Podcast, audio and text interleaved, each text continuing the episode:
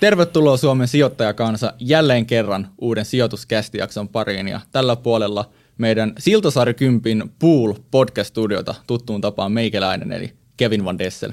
Tervetuloa munkin puolesta. Tässä viereisellä penkillä istuu Teemu Liila.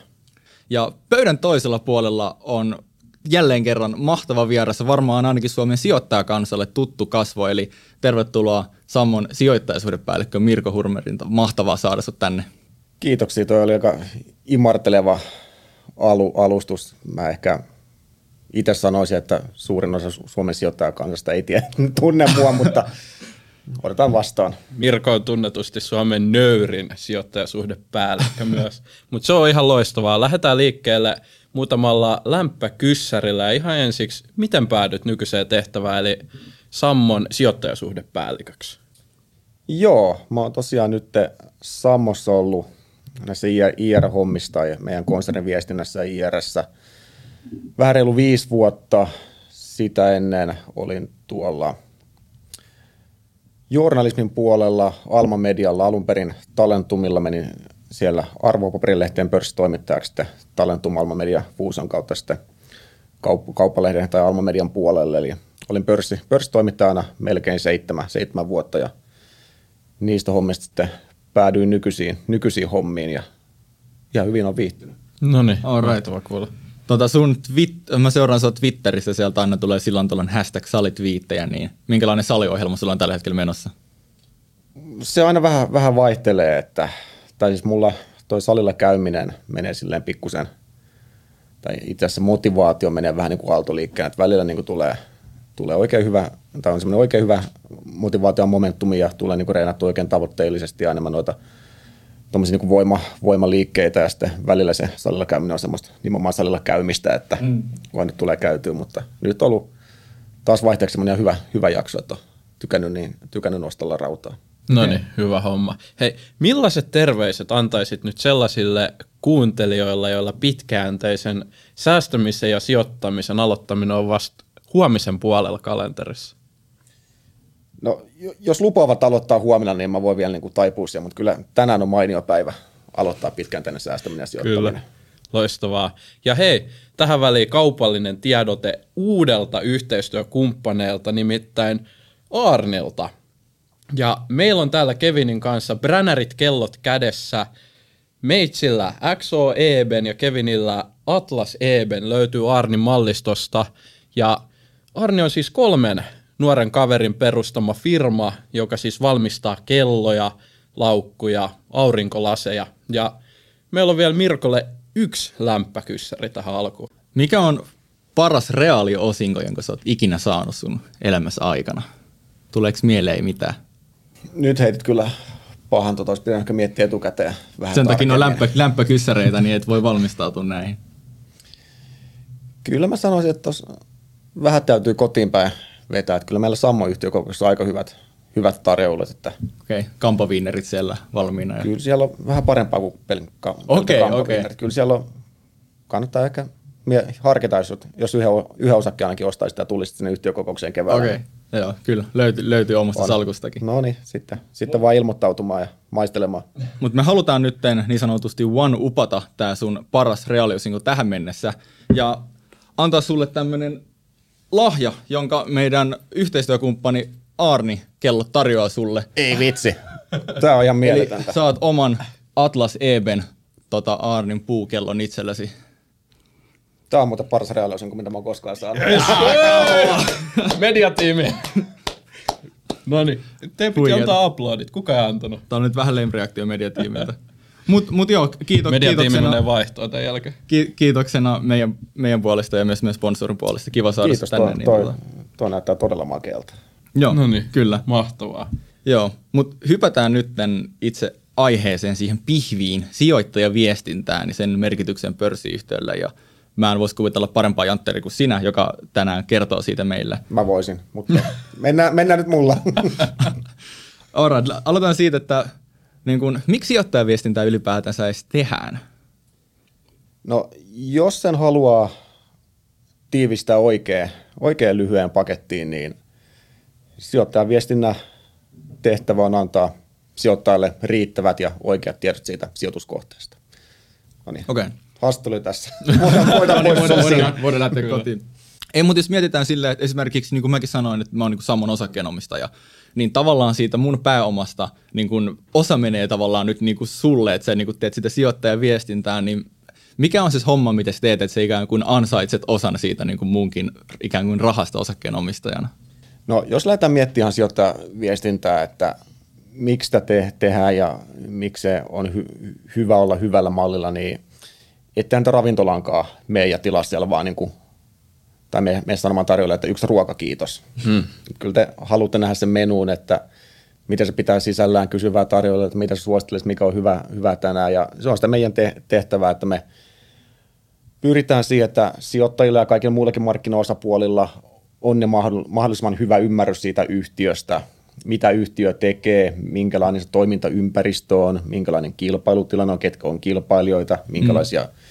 Riskejä on, minkä, mitkä kaikki asiat vaikuttaa siihen yrityksen liiketoimintaan ja näin poispäin, jotta niillä olisi, no, ne saisi mahdollisimman hyvän kuvan siitä, että kannattaako heidän sijoittaa tähän vai ei. Ja jotkut tietysti niin kuin sijoittaa, jotkut ei, ei sijoita, mutta niillä kaikilla on ne samat tiedot. Ja tästä syntyy sitten se markkinahinnoittelu, ja sehän on tietysti kaikkien etu, niin osakkeenomistajien kuin että yhtiön etu, että se osake olisi oikein hinnoiteltu.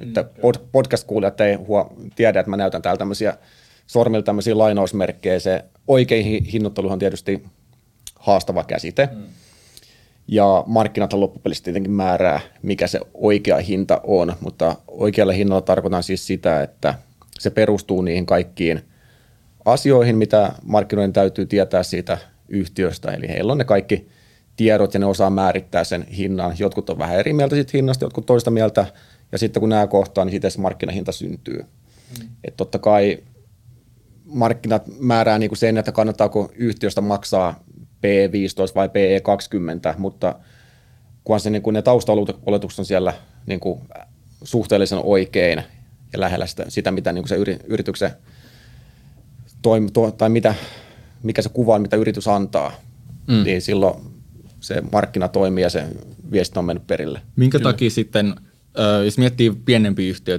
mun tulee mieleen ehkä niin harvia, niin siellähän niin kuin siitä sijoittajan viestinnästä vastaa käytännössä niin kuin johto, ylinjohto, vaikka toimitusjohtaja – niin minkä takia sitten vaikka suuremmissa yhtiöissä ei voisi olla vaan silleen, että johto nyt kertoo, miten yhtiölle menee ja sitten kaikki saa tarvittava informaation ja sitten kaikki on hyvin. Mihin me tarvitaan niin kuin, tavallaan se sijoittajan viestiä siinä? No, sitä voi miettiä, että minkä takia pienimmillä yhtiöillä ei ole omaa IR-tiimiä tai kolme neljä IR-ihmistä, niin siellä niin se tietysti riippuu ihan resursseista. Mm. Et totta kai pienemmillä yhtiöillä ne resurssit on hyvin paljon erilaiset ja siellä – onkin ihan niin kuin tavallista, että toimitusjohtaja tai talousjohtaja hoitaa niin kuin sen viestinnän sijoittajille. Ja pienimmillä yhtiöillä sitten yleensä myös se omistajakuntakin on, tai se rakenne on hyvin paljon erilaisempi mitä suurilla yhtiöillä, että heillä voi olla vaikka pari isoa perheomistajaa, jotka omistaa 30-40 prosenttiakin jopa osakekannassa, sitten on vähän yksityissijoittajia, joku eläkerahasto, ei juurikaan ulkomaisia sijoittajia, niin – silloin sä pystyt ehkä vielä tekemään sitä niin kuin toimitusjohtajan ja talousjohtajan voimin tai ehkä joku markkinointi- ja viestintäjohtajakin voi ottaa semmoista roolia siellä. Niin. Mutta sitten kun puhutaan monen miljardin, usein kymmenen miljardin yhtiöstä, niin kuin esimerkiksi Sampokin on, meillä on lähes 200 000 osakkeen omistajaa, 60 prosenttia meidän osakekannasta ulkomaalaisilla osakkeenomistajilla. Mm. Suomalaisia yksityissijoittajia on melkein 190 000, niin se okay toimitusjohtaja talousjohtajan kädet ei vaan niin kuin riitä kaikkeen, että silloin niin kuin tarvitaan, mm. tarvitaan se IR-viestintätiimi siihen, että saadaan palveltua kaikki mahdollisimman hyvin. Kyllä. Okay. Sitten tällainen kysymys, että näetkö se sijoittajaviestinnän loppujen lopuksi enemmän myyntinä vai aidosti niin kuin tapana viestiä asiat suoraan yhtiön johdolta sijoittajille? Tämä menee ehkä vähän enemmän semantiikan puolelle. Sitä voi ajatella myyntinä siitä näkökulmasta, etenkin silloin, jos yritys on keräämässä rahaa osakeannilla tai, mm. tai velkarahaa, sekin on sijoittaja viestitään noille velkasijoittajille, tai jos yritys on listautumassa, tai jos tavo, niin kuin tavataan uusia sijoittajia, jotka ei vielä ole sijoittanut tai ole, ole omistajia, niin silloinhan se on sitä sun sijoittajatarinan niin kuin myymistä. Sitä myydään, mikä se sun yrityksen idea on ja vähän niin kuin pitsataan, pitsataan sitä, että sen voi toki niin kuin tolla tavalla ajatella myyntinä, mutta sitten kun puhutaan tämmöisestä niin normaalitilanteesta, että ei ole mitään rahoituksen keräämistä käynnissä ja tavataan näitä meidän olemassa olevia osakkeenomistajia, niin toivottavasti niille ainakaan tarvitse joka kerta alusta asti myydä uudestaan Kyllä. sitä sijo- sijoittajatarinaa, että silloin se on enemmän niin kuin tämmöistä säännöllistä sijoittajan palvelua. He haluavat niin kuin olla perillä siitä, mitä yhtiössä tapa, tapahtuu ja mihin yhtiö on menossa ja niin, ei, ei, niille ei niin tarvitse puffaa sitä tarinaa niin uudestaan alusta lähtien, vaan se on semmoista, että pidetään heitä niin kuin ajan tasalla siitä. Sä mainitsit siitä, että tämä niin kuin oikein hinnan löytyminen on tehokkaampaa kuin hyvää sijoittajaviestintää, niin uskot sä, että, tai huomaat sä siinä omassa niin kuin tekemisessä sen, että markkinat tehostuu sen sijoittajaviestinnän niin kuin seurauksena? Oletko päässyt konkreettisesti huomaamaan, että okei, että ehkä tämä niin kuin osakkeen hinta on tällä hetkellä lähempänä tuota käypää arvoa, kun nämä asiat pääs nyt avaamaan tämän niin kuin Q4-raportin jälkeen? Pystyykö sellaista edes päättelemään? Niin Tietysti me ollaan sen verran iso yhtiö, meidän osake, osake on niin sen verran likvidi ja meillä on niin, kuin niin paljon sitä analyytikoseurantaa, niin ehkä vaikea niin kuin huomata semmoisia konkreettisia eroja, mutta kyllä meillä oli tuossa 2021, eli mitä vajaa kaksi vuotta sitten, niin pääomamarkkinapäivä, silloin me kerrottiin meidän uude, uudesta strategiasta, joka fokusoituu ennen kaikkea vahinkovakuuttamiseen, niin kyllä siitä, jos niin kuin palataan siihen hetkeen, kun me julkistimme meidän uusi strategia ja palataan tähän päivään, niin kyllä se huomaa, että se viesti on niin kuin mennyt sinne sijoittajille perille ja se on niin kuin ymmärtäneet se viesti, niin sitä kautta ehkä meillä, meillä niin kuin näkyy tällä hetkellä se, että se on niin kuin tehostanut sitä osakkeihinnoittelukin jo, jollain, jossain määrin ne analyytikot ja markkinat on niin kuin sisäistäneet sen, että mihin me pyritään. Mm. Ja, mutta ehkä enemmän toi niin kuin, sit näkyy niin pienimmissä yhtiö, yhtiöissä, jos, niin, jos niin kuin vaikka miettii, että on kaksi täysin samanlaista yhtiöä, molemmat tekee ihan samoja tuotteita, niillä on samanlaiset niin tulevaisuuden näkymät. Toinen ei ju- juuri mitään sijoittajaviestintää, ne julkaisee pakolliset raportit, se on siinä, ja toinen tekee tosi hyvää sijoittajaviestintää ja tapaa sijoittajia, kertoo niiden pitkäaikavälin näkymistä, mihin se yhtiö on menossa, niin kumpaa te sijoittaisitte mieluummin? Niin. Totta kai läpi, läpinäkyvä informaatio, se on niin kuin paljon helpompi. Tuntuu, että se turvamarginaali on kyllä merkittävästi paksumpi sit siellä niin kuin pohjalla, kun lähtee tuollaista ja, ja sehän on fakta, että mark- markkinat inhoa ehkä niin kuin kaikista eniten epävarmuutta. Mm. Mm, kyllä. Ja kun sä pystyt pienentämään sitä epävarmuuden määrää, niin totta kai se näkyy siinä hinnoittelussa silloin. Et se tietysti vaihtelee vähän niin kuin yhtiöittäin, on niin kuin syklisiä yhtiöitä, missä on aina tietty epävarmuus, koska se tulos voi niin kuin heilahdella hyvinkin voimakkaasti kvartaaleiden välillä riippuen jostain uusista tilauksista raaka hinnoista tai mistä lie, mutta sielläkin sä pystyt pienentämään sitä epävarmuutta jo ihan sillä, että sä kerrot sijoittajille, että mikä tämä homman luonne on, mitkä kaikki asiat vaikuttaa yrityksen liiketoimintaan, miten ne vaikuttaa, niin silloin ne osaa osaa niin ottaa sen huomioon, ne on varautuneita siihen, että okei, jollain, joku kvartaali voi mennä mm. huonommin, jos jää joku iso tilaus siirtyy seuraavalle kvartaalille tai raaka hinnat on heilahdellut, niin se heilahtelu näkyy siellä, mutta ne on osannut varautua sinne, tietää mikä se pelin henki on. Niin, niin ei tarvitse joka kerta osakkeen dippaa 30 prosenttia, kun se kesäkausi onkin vähän heikompi, jos se on tiedossa, että mm. kesällä se myynti, myynti sakkaa. Ton, ton sentimentin niin kuin, vaikutuksen on kyllä huomannut nyt tässä lähivuosina, että on ollut aika voimakasta niin kuin heilahtelua markkinoilla ja huomaa, että jotkut keissit, niin ne on puhtaasti sentimentin kautta lähtenyt rakentoimaan ja sitten sentimentti on kääntynyt ja sitten se on lähtenyt vaan niin kuin dippaamaan ja sitten semmoisia ylioptimistisia tai ylipessimistisiä skenaarioita niin kuin ekstrapoloidaan niin kuin loputtomasti tulevaisuuteen. Niin onko sulikin käynyt silleen, että vaikka niin kuin Sammon kanssa, että on ollut joku tietty sentimentti tai joku tietty tarina liittyen Sampoon, joka ei ole ollut niin kuin totta sun mielestä ja sitten sä oot ollut silleen turhautunut, että perskuleset, niin kuin, nyt tavallaan tämä osake lähtee väärään suuntaan, tämä ei niin mätsää tämän todellisuuden kanssa. Onko tämä leikin tapahtunut? No, ei oikeastaan Sammo osalta juurikaan, kun me, meidän liiketoiminta on niin semmoista tylsää, tylsää ja tasa, tasa, tasa, tasaista, niin siellä niin kuin aika harvoin syntyy semmoisia isoja heilahteluja, mutta mm. kyllähän se sijoittajaviestintä on odotusten hallintaa. Eli meidän tehtävä on siinä mielessä niin kuin hallita niitä markkinoiden odotu, odotuksia, että se markkina tosiaan, niin se hinnoittelu perustuu siihen todelliseen niin kuin tilanteeseen ja mm. sille ei, ei sille nyt aina, aina voi niin kuin mitään, jos markkinat jo, jostain syystä niin kuin päättää, että nyt tämä oli niin kuin P, P15, huomenna maksetaan tästä P25, että se on vain meidän, meidän mielipide, että jos ne, niin kuin ne faktat tai että niin taustaolotukset ei ole siellä muuttunut, markkinat vaan päättää, että no tästä nyt on huomenna niin kuin parempi tai voidaan maksaa niin kuin suuren, suurempia kertoimia, niin sille ei sillä tavalla voi mitään, mutta sitten jos on semmoinen tilanne, että ennusteet niin kuin lähtee hirveästi keulimaan, niin jos sulla on vaikka pitkän aikavälin tavoitteet, että sun yhtiö saavuttaa ensi vuonna tavoite saavuttaa tämmöinen liikevaihto ja tulos, seuraavana tämmöinen ja tämmöinen, hmm. niin sitten jos markkinat alkaakin hinnoittelemaan jotain ihan muuta kuin mitä sä oot itse ohjeistanut, niin sitten siinä sijoittaa viestinnässä on ehkä mennyt joku pikkusen vikainen markkina, että on niin sisäistänyt sitä sun viestiä. Niin, itse asiassa harvia tuli mieleen tästä, kun ne on ohjeistanut koko ajan tätä yli 5 prosentin kasvua.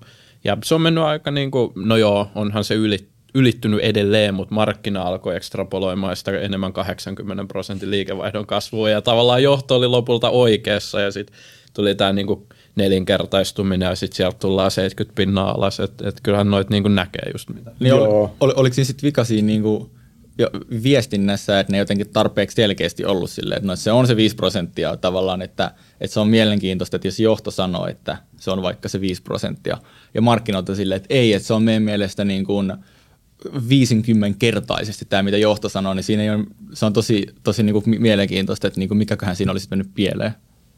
No mä en hirveästi viitti yksit, yksittäisiä yhtiö, yhtiöitä alkaa, alkaa niin paljon tässä käsittelemään, käsittelemään että kun en ole en kaikkia asioita niin kuin, ja faktoja tunne, mutta kyllä Harviallakin oli aika niin kuin ainutlaatuinen se tilanne, että jos miettii minkälainen Harvia, Harvia on niin kuin yhtiönä, yhtiönä, että se on semmoista aika, aika semmoista tasaista, tasaista kasvua, ei mitään niin kuin rakettikasvua, sitten yhtäkkiä tulee maailmanlaajuinen pandemia ja kaikki niin kuin räjähtää, räjähtää niin kuin käsiin hmm. ja yhtiön niin kuin liikevaihto lähtee hirveäsen nousuun, kun kaikki käyttää niiden elvytysrahansa ostamalla tynnyrisaunoja takapihalle ja muuta vastaavaa, niin ei, ei se niin kuin yritysjohdolle ja sijoittajaviestinnälle mikään niin kuin helppo tilanne ole. Et Kyllä, niin kuin... ei varmasti. Sä mainitsit vielä noin pääomasijoituspäivät ja tota, ylipäätänsä kun tulee jonkin verran seurattua niin kuin yhteyden webinaaria ja sitten niin kuin sijoittaja viestintä vastaavat tai sitten johto niin kuin kertoo, mitä yhtiöllä menee ja, ja silleen niin kuin tavallaan kun sä oot ikään kuin sen skenen toisella puolella ja sä teet sitä itse – niin pystyykö sä niinku katsomaan vaikka johdon viestinnästä jostain kehon kielistä tai sanavalinnoista semmoisia juttuja, että niinku nyt ei olla hirveän itsevarmoja tästä, mitä puhutaan, tai ehkä piilotellaan jotain. Hu- huomaaksikin tämmöisiä niinku juttuja missä esityksissä? No mä en ole mikään, minkäänlainen kehon kielen asiantuntija, niin aika vaikea ottaa mitään, mitään kantaa tuohon. Se tietysti on hyvä muistaa, että kaikki esiintyjät on erilaisia. Jo, jotkut, jotkut on niin tosi luontaisia esiintyjiä, Jotkut heiluttelee käsiä hirveästi, jotkut ei heiluttele käsiä hirveästi, jotkut on niin aina pikkusen hermostuneet esiintyessä, että aika vaikea siitä on vetää johtopäätöksiä ihan vain sillä, että katsoo niin kuin yhden esiintymisen. Sitten se niin, niin. pitäisi olla niin kuin seurannut enemmän sitä kyseistä henkilöä ja katsoa, että muuttuuko sen esiintymistä jotain. Sekin voi jotain johtua siitä, että se on ottanut esiintymisvalmennusta tai jotain, että mä en ole minkäänlainen asiantuntija kehon kielessä, niin vaikea sanoa. Ei ole mitään hokkuspokkustemppuja, mitä nyt kaikki kuuntelijat voi olla silleen, että nyt aina jos se vasen silmä nykii, niin sitten se valehtelee. Ei. Okay. Me huomattiin Kamuksin sijoittajan viestinnässä, että jokainen lause alkoi, että täytyy kuitenkin muistaa. Ei, se, oli, se, oli, se oli keskon. Ei, oliko joo, näin? Oli, se oli, Ei se oli. ollut. Molemmissa on mun mielestä ollut jotain tämän tyyppistä. No joo, keskolla oli myös, joo. Mutta niinku se, että jos, jos lause alkaa, että täytyy kuitenkin muistaa, niin se on ollut meille sellainen red flag. Siitä on menee, muodostunut vähän Sitten sit, niinku sit, sit se kuulostaa, että se menee selittelyn puolelle liikaa. Tota, vielä, vielä tähän esiintymiseen liittyen, niin kuinka paljon se uskot, että tapahtuu semmoista, että niin kuin ikään kuin väritellään sitä totuutta niin kuin sijoittajaviestinnässä, niin kuin rakennetaan semmoisia niin tarinoita, jotka sit ei kuitenkaan ole niin, niin kuin realistisia? Vaikea sanoa, mutta to- toivottavasti ei ainakaan kovin paljon, koska eihän se ole kenenkään etu. Että mm. Se hyvä sijoittaa viestin tähän, niin se, se on, toki se on tarinan kerrontaa, mutta sen tarinan täytyy pohjautua numeroihin. Hmm. Niin. Ja sitten jos jossain vaiheessa tar- ne numerot ei enää tuekaan sitä tarinaa, niin se tarina on pelkkä satu ja se yleensä hmm. näkyy siinä kurssissa kehityksessä sen jälkeen. Hmm. Että kyllä ne pitää olla, pitää olla linjassa. Mar- markkinat kyllä niin kuin rankaisee siitä, jos, jos yeah. niin kuin osoittautuukin, että se, se mitä on kerrottu ei, ei sitten niin kuin toteudukaan. Niin, niin, niin. Että Joo. Kyllä, siis totta kai niin kuin, yritykset aina niin kuin mielellään – luonnollisesti keskittyy enemmän positiivisiin kuin negatiivisiin asioihin. Se nyt on ihan luonnollista ne. ja kaikki yritykset pyrkii tekemään asioita paremmin kuin huonommin. Mm. Mutta se, että ei niitä negatiivisia asioita saa lakasta maton alle, että se, että jättää kokonaan mainitsematta tai koittaa jotenkin piilotella tietoisesti niitä, niin siinä vaan niin kuin ampuu omaa jalkaa loppujen lopuksi. Joo, toi on itse asiassa mielenkiintoinen. Esimerkiksi Werneri Pulkkinen on tehnyt Inderesille näitä roasteja, niin Mä oon jopa ottanut tästä tällaista kontraindikaattoria käyttöön, että mä oon alkanut miettiä, että tulispa siltä toimarilta joku niin kuin uhka, joku negatiivinen asia siellä niiden näkymässä, että mä mieluummin lasken niitä, kuinka monta se uskaltaa mainita, niin se luo mulle sellaisen fiiliksen, että jes, että tämä kertoo rehellisesti ja tämä ottaa nämä uhkat tosissaan. Silloin se on uskottava, koska kaikilla on uhkia, kaikilla on heikkouksia, niin mulle se on positiivinen juttu, että niitä avataan, koska – siltä ei vaan voi niin kuin yksinkertaisesti välttyä. Joo, kyllä se, sen viestinnän pitää olla rehe, rehellistä ja avo, avointa ja sitten ennen kaikkea johdonmukaista. Ja siinä pitää olla niin semmoinen balanssi, että ei sekään tietysti ole hyvä, että jos, jos toimitusjohtaja tai IR-ihminen alkaa niinku luottelemaan pel- pelkkiä uhkakuvia niin, no. niitä, mikä on mennyt huonosti, että siinä on, pitää olla se balanssi. Kyllä. Joo. Nyt on aika hyvin käyty läpi, että mitä hyötyä on niinku sijoittajille, mutta mitä hyötyä sijoittajaviestinnästä on sitten niinku itse yritykselle ja onko jotain vaikka niinku liikento- liiketoimintaan liittyviä hyötyjä? Onko yrityksen osakkeenomistajan etu jotenkin eri asia? Se, me mietittiin tätä se, se on mielenkiintoinen kysymys. Mm. Tavallaan on, mutta ei. Tai silleen, niin kuin, että eihän se loppujen lopuksi ole, mutta varmaan ainakin niin kuin tarpeeksi lyhyellä Miks, aikavälillä. Miksi ei se ole? Mulle tuli sellainen, se on itse asiassa tässä kohtana, kohtanakin vähän myöhemmin, että niin kuin yritysostoja, jos me mietitään, että sä käytät osakkeen hintaa ja yritysostossa apuvälineenä, niin sehän voi olla, no totta kai se on yrityksen kautta myös osakkeenomistajan etu, jos tehdään arvoa luova yritysosto, mutta sitten taas jos osakkeenomistajat samaan aikaan on ostamassa, sanotaan vaikka Sammon osakkeita, mutta Sampo on tekemässä jotain yrityskauppaa, jossa sitten taas olisi parempi, että yrityksen hinta olisikin nyt vähän preemiolla, niin, niin kuin, että tavallaan, niin, että siinä tuli esimerkki. joitain tilanteita, missä vähän rist, risteää tämä niin kuin osakkeenomistajan ja sit yrityksen intressit, vaikka periaatteessa se on sama asia, koska yrityshän on vaan yksityishenkilöiden instituutioiden niin kuin omistamia. Niin. omistajathan sitä niin kuin hommaa hoitaa. Niin, eli just silleen, että jos mä vaikka nyt haluan sijoittaa Sampoon, niin totta kai mä toivon, että se on alhaisesti arvostettu.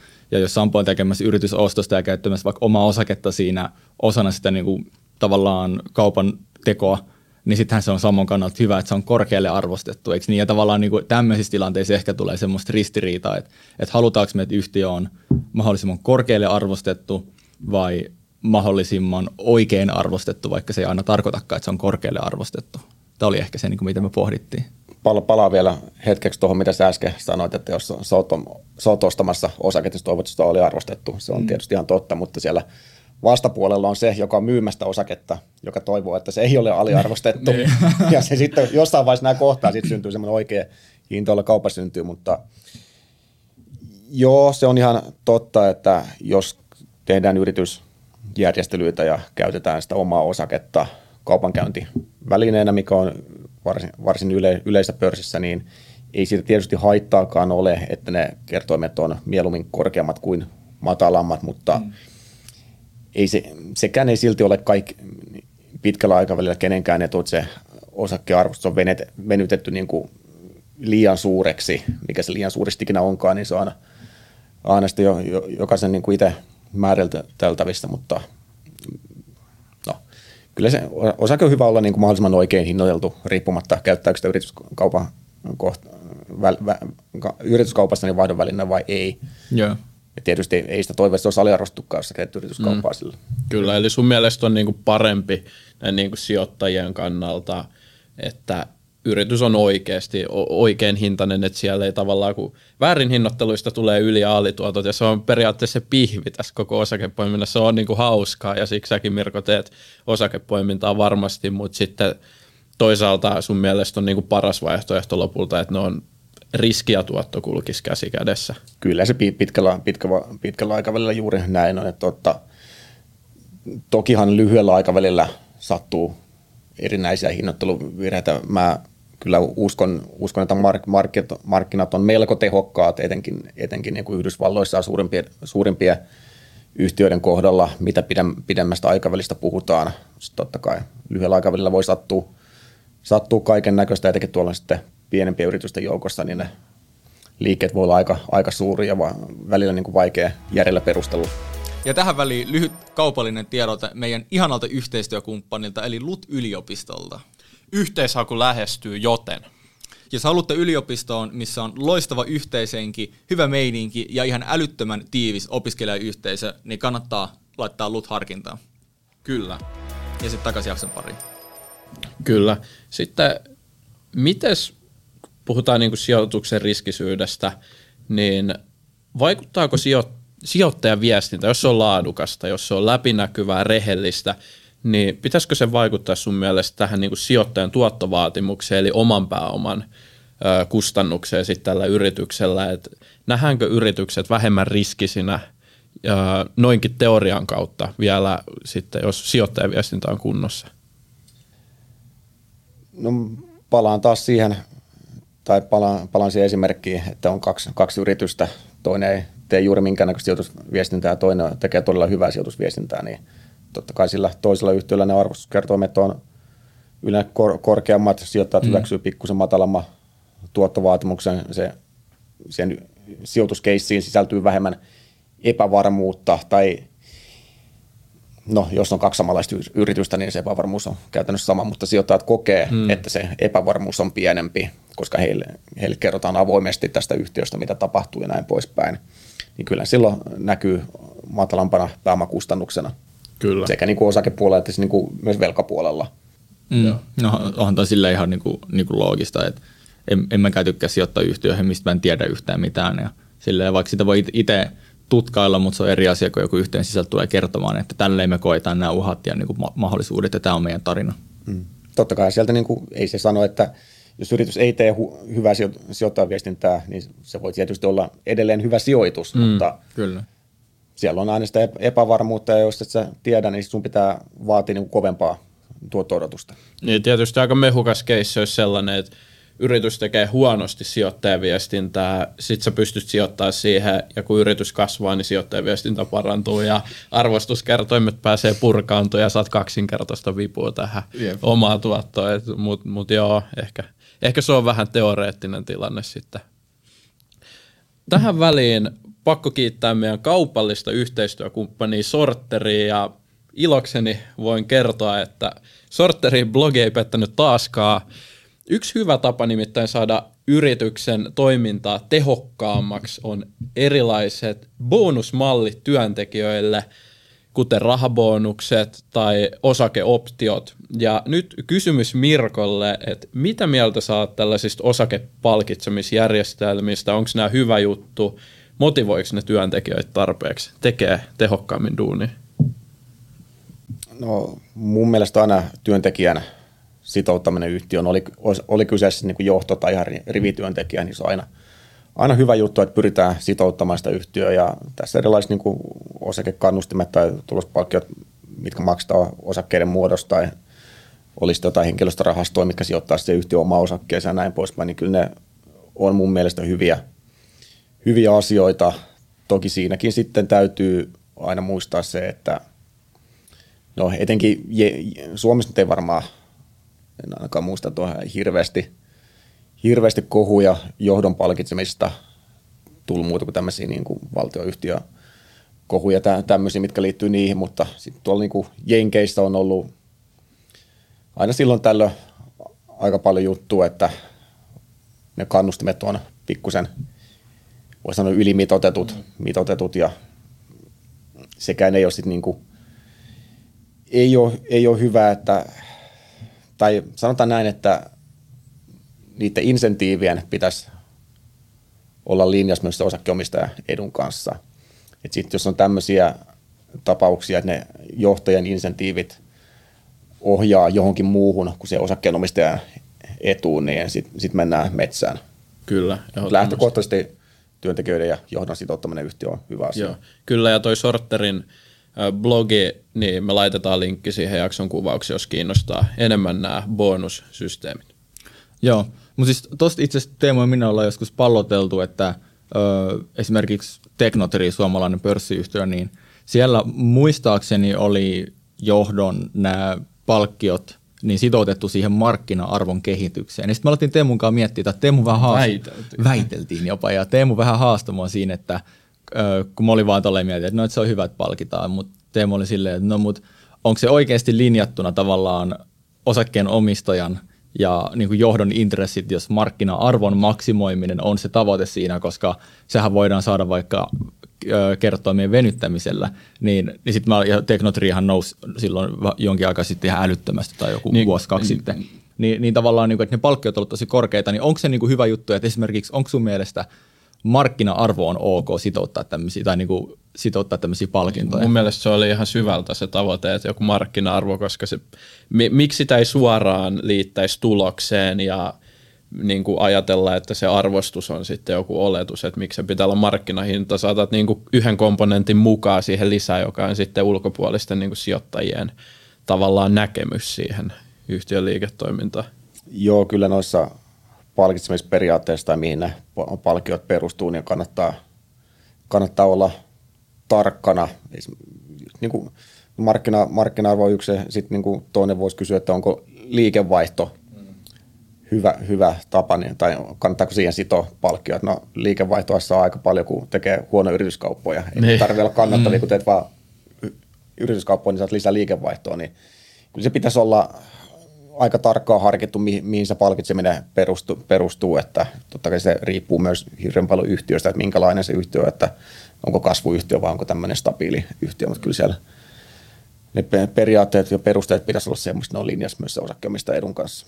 Joo, No, mua kiinnostaa kuulla sun mielipide tavallaan, kun sä niin kuin oot ikään kuin vastuussa osittain siitä, että se informaatio kulkee sit sijoittajille. Niin jos miettii nyt niin kuin piensijoittaja ja sitten vaikka niin kuin isompien instituutioiden eroa, niin onko sun mielestä niin nykyään saatavi, saatavissa niin kuin ihan sama määrä informaatiota? No, no su, suurilla, suursijoittajilla tai instituutioiden instikkasijoittajilla, niin niillä tietysti on kaikenlaisia omia työkaluja, analyysityökaluja, mutta jos puhutaan ihan tästä yrityksen antamasta informaatiosta, niin kyllä mä sanoisin, että sekä nämä instikkasijoittajat että yksityissijoittajat saa saman verran infoa, tai niillä on ainakin mahdollisuus saada sitä. Totta kai suursijoittajat pääsee paremmin johdon juttu sille, jos sä omistat parilla sadalla miljoonalla yhtiöosaketta, niin sä mm ehkä saat sen tapaamisen johdon kanssa pikkusen helpommin kuin joku Jari-Pekka, joka omistaa kolme osaketta. Että se, se on ihan va, niin kuin karu fakta, että johdon, johdon aika ei riitä niin kuin kaikkeen. Kaikkeen niin se pitää, sitä pitää niin kuin priorisoida. Mutta sitten meillä on meitä mun kaltaisia IR-heppuja, jotka sitten juoksia tuolla erilaisissa tapahtumissa ja meitä saa, meitä saa tavata ja kysellä kysymyksiä. Että sanoisin, että joo, on niin kuin mahdollisuus saada saman verran, saman verran ja sama, samaa infoa. Sitten siinä tullaan siihen, että osaako ne hyödyntää sitä samalla tavalla. Mm. Et jos mietitään, no hyvä esimerkki, mä olin tuossa viime syksynä sijoittajamessuilla edustamassa Sampoa ja osaatteko arvata, mitkä oli kaksi yleisintä kysymystä, mitä sijoittajat tuli mulle esittämään siellä? Jotain, jotain osinkoa liittyen, kuinka jotain... paljon Sampoa jakaa osinkoa? Niin kyllä varmaan tähän Nordea irtaantumiseen liittyen. Ää, yleisin kysymystä, no nouseeko Sammun osake vielä? ja toiskylleisen kysymys, paljon ensi keväänä jaatte osinkoa? No, okay. ensi, ensimmäiseen ei tietenkään voi vastaa mitään, ja tois, toiseen sä et voi tehdä muuta kuin toistaa osinko, julkisen osinkopolitiikan. Ne. Mm. Niin, okei, okay, olihan siellä tietysti tosi niin kuin hyviä kysymyksiä ja hyviä keskusteluja, mutta nämä oli niin kuin ne yleisimmät. Mm. mm. Että sitten päästään si- siihen, siihen eroon, että näillä isoilla ammattisijoittajilla, niillä on omat analyytikot siellä, ne niiden työtä on penkoa sitä yritystä ja sen yrityksen tietoja ja lukuja tuntikausia. Mm.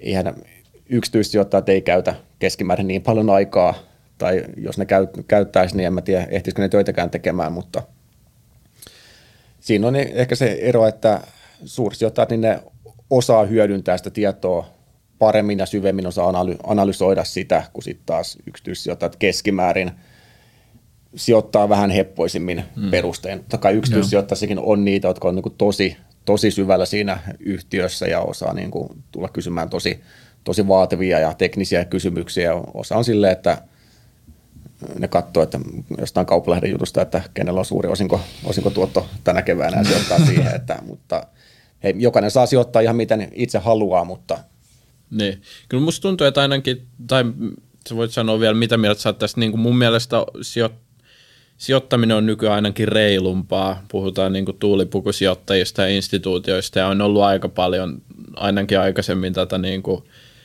että tavallaan se on, nämä instituutiot on oikeasti ihan niin kuin täysin piensijoittajien niin kuin vastakohta, ja tässä on tällainen vastakkainasettelu. Mun mielestä ainakin Suomessa tuntuu, että tällainen on aika paljon poistunut, että se on oikeasti aika reilu se informaation jakaminen, että jos sä oot osaava piensijoittaja, niin sulla alkaa olla aika yhtä, yhtälaiset mahdollisuudet, varsinkin kun meillä on Inderes, joka tuottaa sitä analyysiä niin, niin kuin vapaasti, jopa niin kuin ilmaiseksi tosi paljon.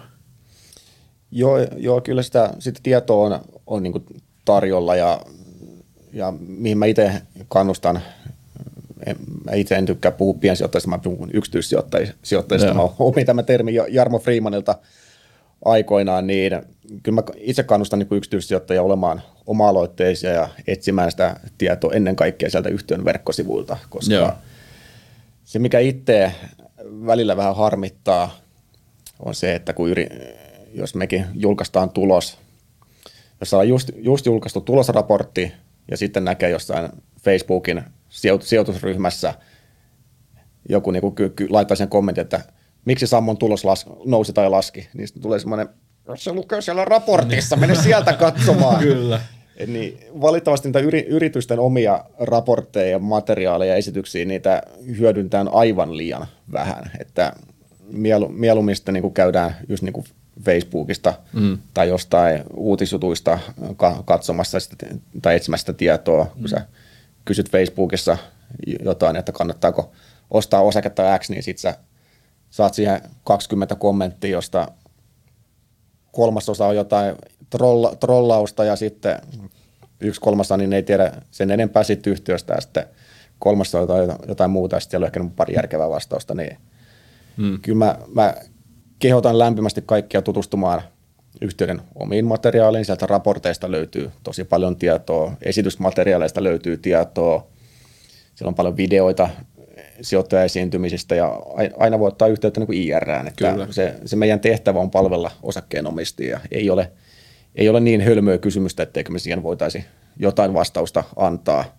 Kaikkeen ei tietenkään voi vastata, mutta me aina niin kuin, tai siis kaikkiin kysymyksiin, jos ne kysymykset on sellaisia, että niihin ei yksinkertaisesti voi sä kysyt, että paljon ensi kevään osin, osinko, niin kuin ensi vuoden osinko, niin siihen tietenkään voi vastaa, mutta jos vaan on sellainen kysymys, mihin niin kuin voi sääntelyn puitteissa vastata ja voidaan auttaa osakkeomistaa, niin totta kai me palvellaan, että IR saa, saa ja pitää olla yhteydessä. Kyllä, ja noi on melko opettavaisia. Täytyy sanoa, että yksi isoin juttu, mitä mä itse oppinut termejä, oppinut lukemaan tilinpäätöstä, se on nimenomaan, että mä oon kahlannut niiden mielenkiintoisten yhtiöiden sivuilla, sijoittajasivuilla, ottanut sen raportin käteen ja lukenut. Aluksi voi kuulostaa hebrealta, mutta sitten loppujen lopuksi ne on aika simppeleitä, aika loogisia. Ja kyllähän siellä on sitten tällaisia yhteenvetoja myös. Yleensä etusivulla on joku to- toimitusjohtajan katsaus, näkyy osakekohtainen tulos. Ei ne ole se monimutkaisempi. Sitten jos haluaa laskea se oman kassavirtalaskelman, niin voi pureutua syvemmin siihen taseeseen ja kassavirtalaskelmiin ja muihin. Mutta Juuri näin, ja, ja yksityissijoittaja ei tarvitse jokaisen tietysti, ei tarvitse olla oman elämänsä analyytikko, mm. että se on ihan, ihan niin kuin ymmärrettävää, että kaikkea – ei välttämättä ymmärrä sitä raportista ja sitten se on niin kuin meidän tehtävä pyrkii auttamaan ymmärtävää. Siksi onkin tärkeää, että yksityissijoittajat ottaa meihin yhteyttä, jos niillä on joku jäänyt epäselväksi. Mäkin pyrin aina, meillä on julkaista IR-blogi, siinä mä pyrin niin kuin selventämään asioita ja vastailen parhaani mukaan somessa kysymyksiin, että jos joku asia on epäselvä ja se on meidänkin kokoisella yhtiöllä aikamoinen haaste, kun meillä on kuitenkin se 190 000 yksityissijoittajaa, niin se osaamiskaala ulottuu niin kuin sieltä kotianalyytikosta just siihen, joka on saanut niitä osakkeita aikoinaan vakuutuksen myötä, niin se tasoero siinä tietotaidossa osaamisessa on tosi suuri, ja se pitää niin kuin meidänkin ottaa vain huomioon ja pyrkiä niin kuin palvelemaan kaikkia mahdollisimman hyvin. Joo, ja noihin ö, kysymyksiin liittyen, niin jos siellä meidän TikTok-livessä, by the way, jos kuuntelette tätä nyt jälkikäteen podcast-muodossa, niin meillä tulee TikTok-live näistä nauhoituksista, niin käykää tsekkaamassa. Voitte kysyä kohta sitten Sampoon liittyen ja mihin tahansa liittyen myös sitten Mirkolta kyssäreitä. Tähän meillä oli tässä kysymys tuossa, niin kuin, että miten piilotellaan riskejä tai heikkouksia. Mä vähän niin kuin kysyin sen sulta jo, mutta mulla tuli siihen liittyen tämmöinen, että kun esimerkiksi tilin päätökseenhän ihan kun niitä, niitä lukuja annetaan, niin niitäkin voi jonkin verran niin kuin ikään kuin hienostella tai saada näyttää paremmilta jollakin tämmöisillä vaikka kirjanpidollisilla kikoilla. Tehdäänkö tätä, onko se ihan niin kuin arkipäivää pörssiyhtiöille, että sille lain puitteissa saadaan luvut näyttää paremmalta ja, ja, niin kuin, ja, ja missä määrin esimerkiksi tiedätkö vaikka, että niin kuin sijoittajan viestinnän kanssa joskus pohditaan, että miten nämä luvut saadaan näyttää nyt niin kuin hyviltä tai miten me halutaan korostaa? No,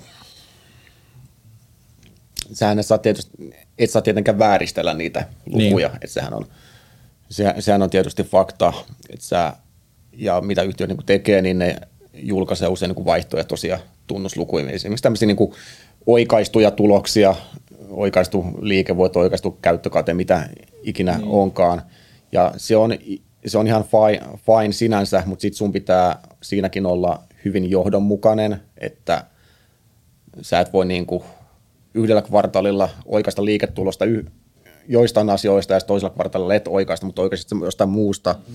Ja sitten sun pitää aina selittää se, että mitä oikaisu tässä on tehty, minkä takia ja näin poispäin. Ja tämä sinänsä ei ole niin kuin lukujen kaunistelu ja usein niin kuin pyyntö tehdä tämmöisiä tai julkaista tämmöisiä oikaisuja lukuja tulee ennen kaikkea niin analytikolta sijoittajilta, että varsinkin nuo analytikot ne yleensä haluaa halu tietää, että mikä on niin kuin se underlying tulos, että kun on, jos on ollut jotain isoa kertaeriä tehty jotain yritysjärjestelyä tai tämmöisiä, ja sitten mikä olisi niin kuin se tulos, kun nämä ottaa pois sieltä, niin se, hmm.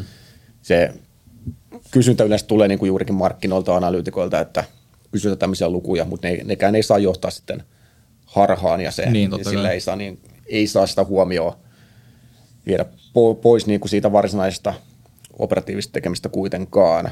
Että, no, mä nyt en lähde yksittäisiä yhtiöitä kommentoimaan, että onko Suome, Suomessa tämmöistä ollut kyllä. Hullut kohut nyt niin. mustamaalataan kyllä, kaikki yhtiöt sitten kyllä, kyllä, kyllä nämä yhtiöt sitten saa, saa sen palautteen sijoittajilta, analyytikolta ja toimittajilta, jos on saadakseen, mutta no palataan taas tuonne rapakon taakse jenkkeihin, niin etenkin nyt viimeisen viiden vuoden aikana, kun tämmöiset teknopumpsipumit on ollut muotia ja kerännyt siellä hirveätä määriä rahaa, niin onhan siellä ollut aika villejä oikaistuja tuloksia. Sieltä on suurin piirtein oikaistu niin paljon eri, että se tulos on käytännössä sama kuin liikevaihto. Ja siitäkin on saatu oikaista vielä jotain, niin ky- kyllä siinä sijoittaja saa niin kuin hyvin tarkkana, tarkkana olla, mutta kyllä mä näkisin, että Su- Suomessa aika hyvällä mallilla on tuo tulosraportointi. Mitä, mitä mieltä saat muuten tällaisesta viestinnästä? Onko se Cathy Wood vai mikä, jolla on tavoitteena joku siis sitä rahaston tuotto joku parikymmentä pinnaa, vai mitä ne oli jotain Onko ihan, niin ark, ark, joo, ark invest, jotain niin kuin ihan absurdeja sellaisia, että hän varmaan on tarpeeksi älykäs ymmärtämään, että ne on mahdollisia, mutta viestitään, että tämän rahaston niin kuin tavoitteena on joku vuosittainen tuotto, joka ylittää sit kaikkia aikoja, jotkut Warren Buffettinkin niin kuin rekordit, ne, mitä mieltä sä oot tuommoisesta viestinnästä sitten? No, mä, mä luulen, että jos Suome, Suomessa joku rahasto, rahaston salkuhoitaja samanlaista viestintää harrastaisi, niin siinä voisi Fiva olla koputtelemassa ovea, että hetkinen. Niin, toi on jännä, että mm. siihen ei sitten puututa vai puututaankohan siihen? Ehkä Jenkeissä ollaan sitten liberaalimpia tästä viestinnästä. Niin, eh, no mä en tunne Jenkkien lainsäädäntöä ju, juurikaan, että totta kai sielläkin on niin markkinavalvontaviranomaiset, en tiedä kuinka aktiivisina on tuommoisissa, mit, mit, mitä saa, saa, saa kertoa tai ei saa kertoa, mutta kyllä se välillä, kun sitä kattelee Twitterissä noita uutisia tuolta, niin on ne aika villeä välillä. Mm, kyllä. Joo, kyllä.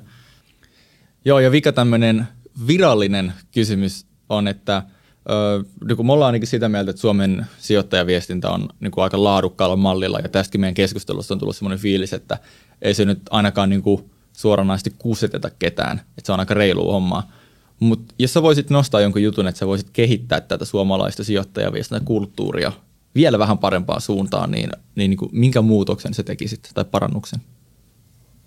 Joo, ensinnäkin olen ihan samaa mieltä, mieltä teidän kanssa, että Suomessa sijoittajaviestintä on tosi hyvällä mallilla niin kuin kansainvälisestikin, ja ei siinä niin kuin hirveän suuria heikkouksia on niin kuin vaikea, vaikea, pinpointata mistään, mutta mitä mä itse ehkä toivoisin, että vielä niin paranis, on ensinnäkin se, että yksityissijoittajia otetaan paremmin huomioon.